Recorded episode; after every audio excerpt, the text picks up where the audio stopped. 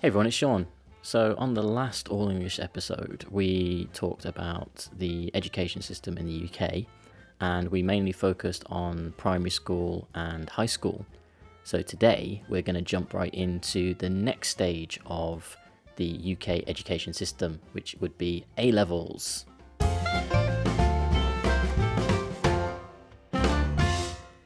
Okay, so today we're going to focus on A levels, and the A in A levels stands for advanced. So the qualification is called the advanced level qualification.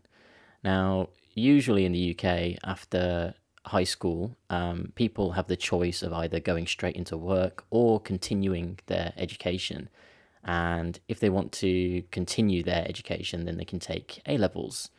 Um, there are many options available for A levels and a wide range of courses and different subjects that you can take. So it's totally up to the individual what they want to do. Um, there are also different ways that they can take the A levels as well. I was quite lucky at my high school. We had something called sixth form, uh, sixth form S I X T H, and form F O R M and that is like a special college which is still connected to the high school, if that makes sense. If people's schools don't have these special sixth form colleges, they can go to a separate building, like a separate location, and go to college. So, this is very different to America, where they refer to university as college. It's a little bit confusing, right? But in the UK, college is not university. Okay. College is the little bit in between high school and university. Yeah, difficult. But at college or sixth form, whichever one people decide to go to, they can take their A levels. So with the A levels, uh, they have a wide range of topics that they can choose from but usually most people in their first year of A levels um, take four or maybe sometimes five topics. So, for example, in my first year, I took photography, psychology, sociology, and IT. And IT stands for information technology. And students can focus as much time as they want onto each of those subjects and then in their second year of A levels, they usually cut down to three or sometimes even two uh, subjects that they want to specialize in. So in my first year, I had photography, psychology, sociology, and IT. But then in my second year, I decided to drop sociology because I felt it was kind of similar to psychology in a way rather than looking at society, we were looking at the mind and how things work and how people think. So I thought maybe one ology subject would be enough. So I took psychology, IT, and photography in my second year. So in the second year, you really focus your energy on one of those subjects. And I put most of my energy into photography because I knew that photography was something that I wanted to do as a career in the future. And the reason that A levels are so important is because depending on the grade that you get, which uh, goes from, you know, uh, fail uh, all the way up to uh, A star, you know, so like A star, A, B, C, D, E, F, which would be a fail. And each grade is worth a certain amount of points. Now, this is where it gets a little bit confusing.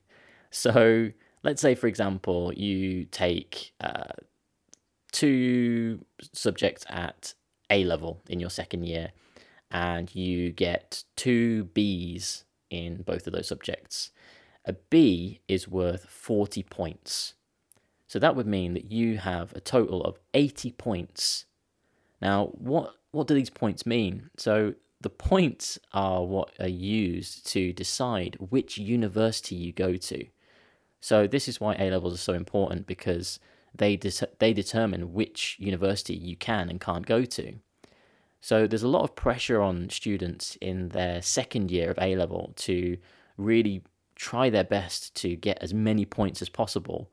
Um, so people can do that in a range of ways. They can either do their best in one subject. So, for example, an, an A star in one subject is worth 56 points. But in other cases, sometimes people try to take three or four subjects and try to get average scores like C's or B's to try and make up the points. And once you've got an idea of how many points you're estimated to get, uh, you can start looking at different universities that you want to go to.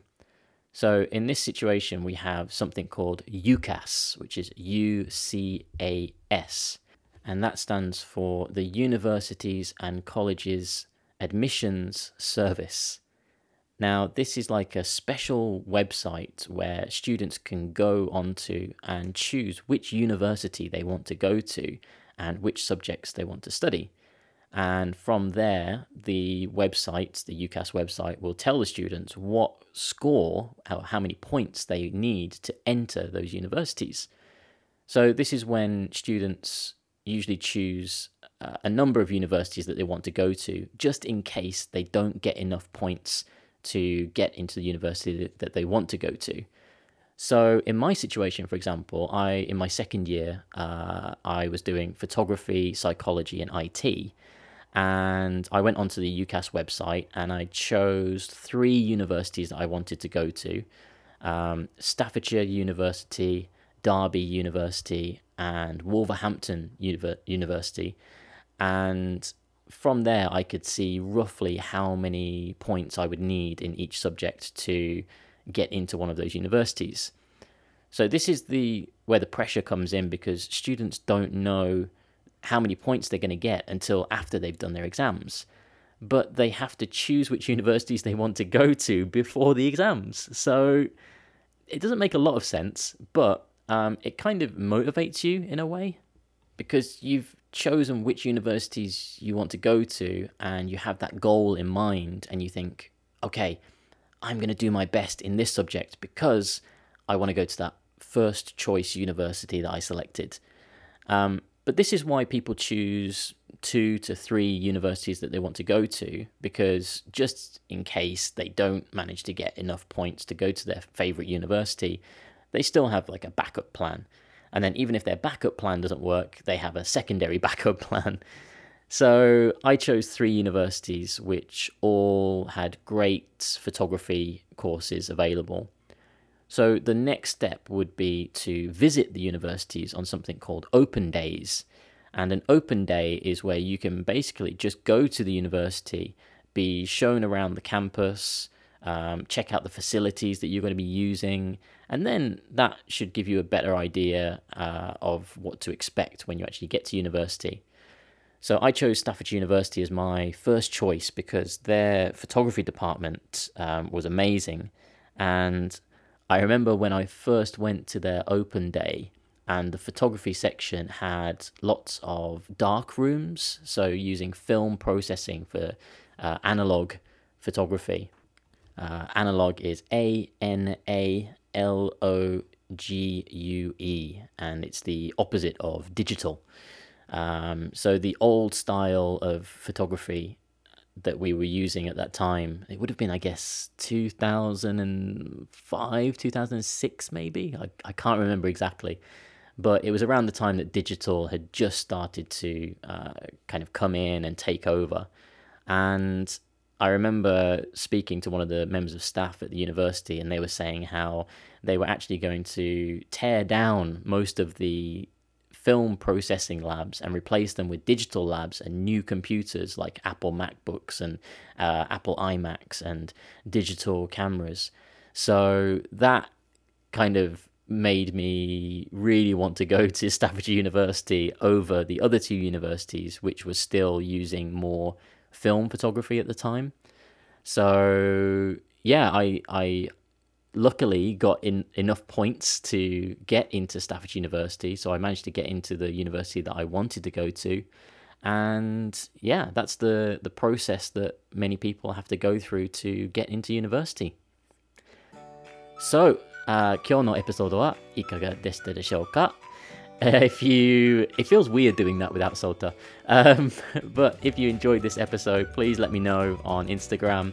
Uh, I always read all of your comments. I can't reply to everybody because obviously I get very busy, but I will try to uh, reply to some people if I can. But I definitely read all of your comments, that's for sure. So, in the next episode, we'll have a deeper look at my time in university and what kind of university life I had. So, see you guys next time. Bye bye.